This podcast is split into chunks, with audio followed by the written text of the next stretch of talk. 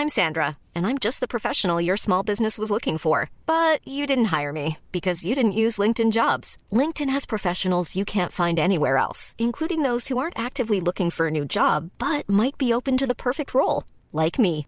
In a given month, over 70% of LinkedIn users don't visit other leading job sites. So if you're not looking on LinkedIn, you'll miss out on great candidates like Sandra. Start hiring professionals like a professional. Post your free job on linkedin.com/people today. Estoy un poco en contra de todo lo que están diciendo. Tenemos que hacernos cargo individualmente de lo que hay que hacer. Hay que pensar en el largo plazo. Mientras discutimos de política, mientras nos peleamos por la tasa de inflación o el dólar, mientras nos peleamos por eso, el mundo está cambiando radicalmente. Tenemos un partido obrero y van a desaparecer los obreros. Hay miles de cosas que no están claras y que están pasando. Esa es nuestra responsabilidad. Por lo menos la responsabilidad de todos los dirigentes en la Argentina. Ese día, en un programa de televisión, dije algo muy importante para mí sobre el futuro. Pero el dirigente del Partido Obrero se sonrió, otro se sonrojó, y muchos se rieron abiertamente. Le dijo que tiene que cambiar el nombre del partido, juá, juá, juá. Los imaginaba pensando.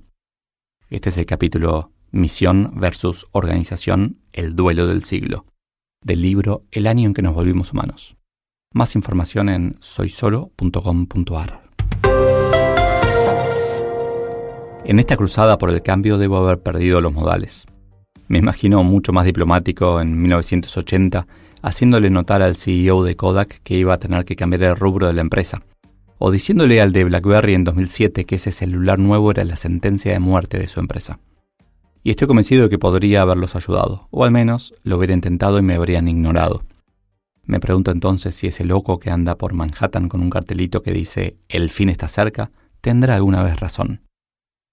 El precio de compartir una idea ridícula es aceptar las burlas. ¿Existirán organizaciones que den lugar a estas ideas ridículas que las puedan salvar? Tal vez se podrían clasificar en dos categorías, las que quieren cambiar el mundo y las que quieren mantenerlo igual. Así, una fundación que apunta a alimentar a los niños quiere cambiarlo. Pero el cínico dentro mío se pregunta, ¿y qué harán una vez que todos los niños estén alimentados? ¿No les convendrá alimentar a algunos, pero que siempre queden otros para que la fundación siga existiendo? A veces, el cínico me hace pensar. Más allá de teorías conspirativas, el Partido Obrero nació para subsanar una injusticia, para hacer del mundo un mundo mejor. Hoy, el mundo es mejor. Trabajamos menos horas para subsistir, se abusa menos de los trabajadores, hay, de hecho, menos obreros. Pero, ¿qué es más importante? ¿La misión, cumplida ya, o la organización? Y esto nos lleva, como siempre, a Blockbuster y un acuerdo ridículo. Corría el año 2007 y con mi equipo moríamos de ganas de abrir tiendas. Exitosos online, estábamos convencidos de que el futuro era omnichannel. Pero la maldita corporación, esa organización que nos había comprado y nos daba dinero para invertir a cambio de que pudiéramos, de que cumpliéramos nuestras promesas, ponía otra condición siempre. Se mantendrán online, sin tiendas. Por eso cuando surgió la posibilidad de ocupar una góndola en cada tienda de blockbuster de Argentina, nos pareció maravilloso. Tendremos presencia en tiendas sin tener tiendas. Se puede intentar ser disruptivo dentro de las reglas. Fue una experiencia genial para luego abrir nuestros propios locales. Pero duró poco tiempo. Meses después, Blockbuster comenzaba a cerrar, lenta, dolorosamente. Parecía como si el señor o la señora Blockbuster se aferrara a lo que hacía con tanta fuerza que llegó a ofrecer, no solo productos de papelería en sus tiendas, sino también lencería. Sí, tuve que ir a verificarlo en una tienda de San Pablo porque no lo creía. Poner la organización encima de la misión tiene patas cortas. Una organización que había nacido para llevar el cine a millones de hogares, cuando estos hogares encontraron otra forma, piratería más streaming, se ferró a sí misma, se tapó ojos y oídos y, Seguramente rezó para que el cambio parara. Jano, Jano, Jano, de Júpiter tan cercano, gran protector del vano, nunca me sueltes la mano. Altap. Las religiones e iglesias son, por lo general, organizaciones para mantener las cosas como están o como deberían estar, aceptando el cambio solo cuando es inevitable y consumado. Pero, seguramente, voy a arrepentirme de este párrafo. Alt Tab. Tal vez las entidades democráticas sean nuestra salvación.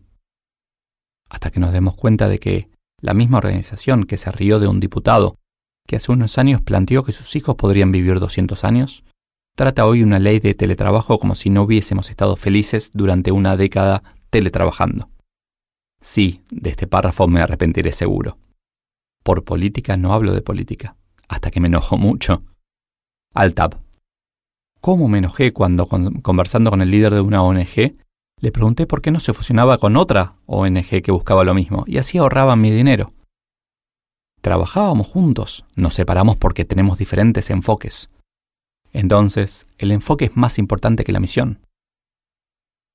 Todas las organizaciones comenzarán con una misión útil para la humanidad, aún las rentables, y terminarán siendo un anticuerpo para el cambio. Altab. Así debe haber sido la charla del CEO de Blockbuster con alguno de sus asesores. Seguro hubo uno que en ese momento le dijo, John, debes aceptar esa oferta. Netflix a 50 millones de dólares es una ganga. Por un lado espero que ese asesor haya tenido luego una vida con menos frustraciones, pero también me quedo pensando en si habrá hecho todo lo posible por convencer al CEO de aceptar esa compra. Bendito castigo recibió John Antioco.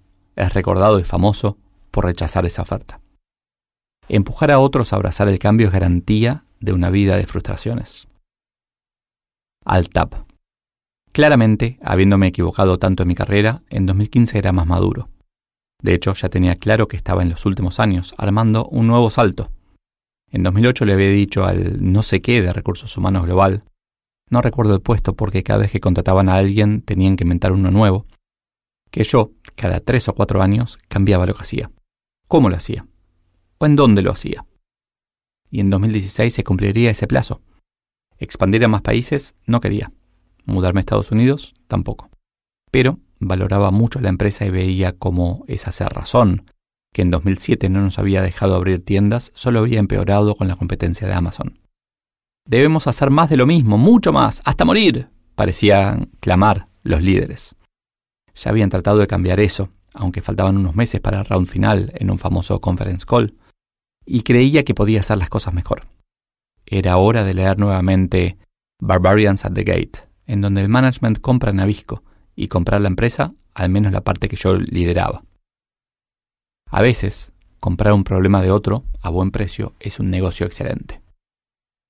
Yo ya era bastante molesto, disruptivo comenzaría a decir por entonces. Así que cuando le dije a John W. que justo pasaría por Ámsterdam y me gustaría verlo, no se sorprendió. Tampoco cuando le conté mis planes, sí, comprar la empresa. Que cortó en seco. That's not going to happen, me dijo.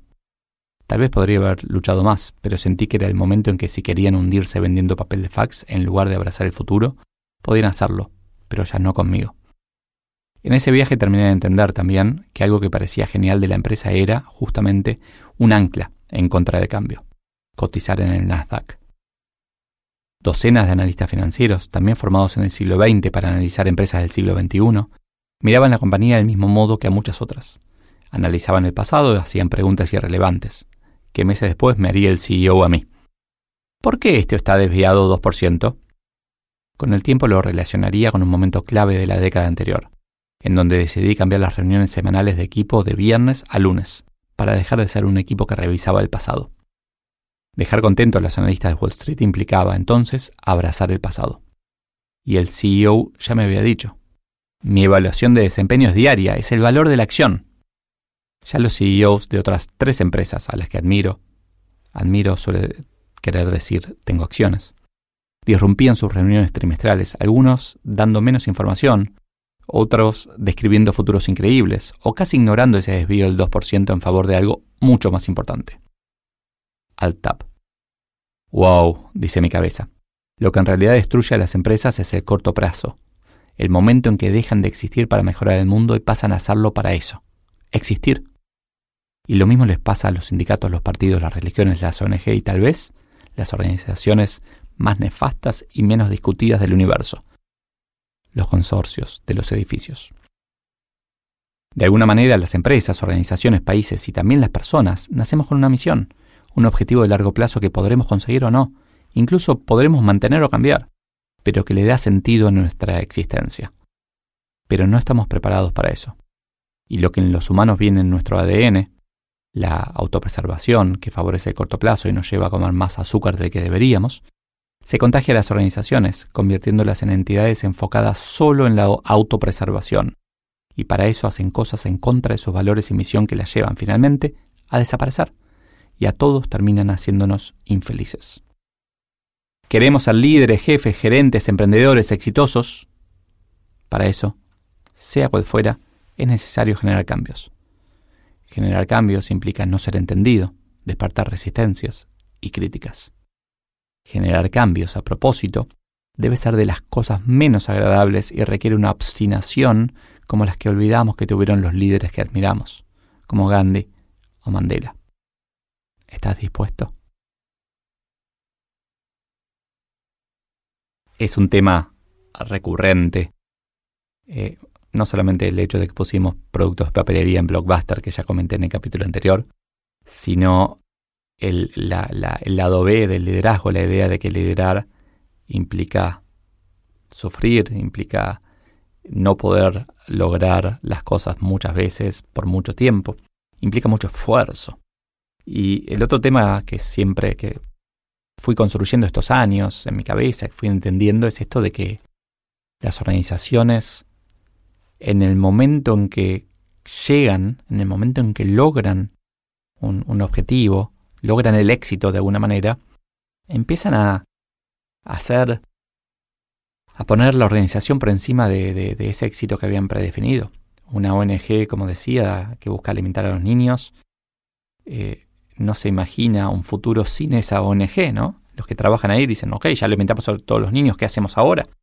Y tal vez cometen errores, hacen cosas eh, faltas de ética simplemente para que siga existiendo una ONG creada por el bien del mundo. Lo mismo pasa con las religiones, que muchas de las cosas originales que definían eran para cuidar a las personas y que esas mismas, esos mismos cuidados hoy se vuelven trabas o, bueno, las regulaciones en general, las leyes, y los procesos en las empresas, que, que vamos a hacer las cosas de la misma manera siempre para ser más eficientes y de repente aparece una amenaza que, que puede destruirnos y no podemos cambiar porque definimos hacer las cosas de la misma manera siempre para ser más eficientes. Creo que está buenísimo el momento de, de la historia en el que estamos viviendo, es un momento de cambio, en donde todo esto empieza a discutirse más y más y que como individuos tenemos la posibilidad de discutirlo en las organizaciones en las que pertenecemos, pero también de ser el cambio, de, mostrar ese cambio hacia los demás, de serlo para, para que sea contagioso, para que podamos dejar de, de abrazarnos al pasado rogando que el mundo no cambie y abrazarnos al futuro y roguemos que el mundo no quede igual.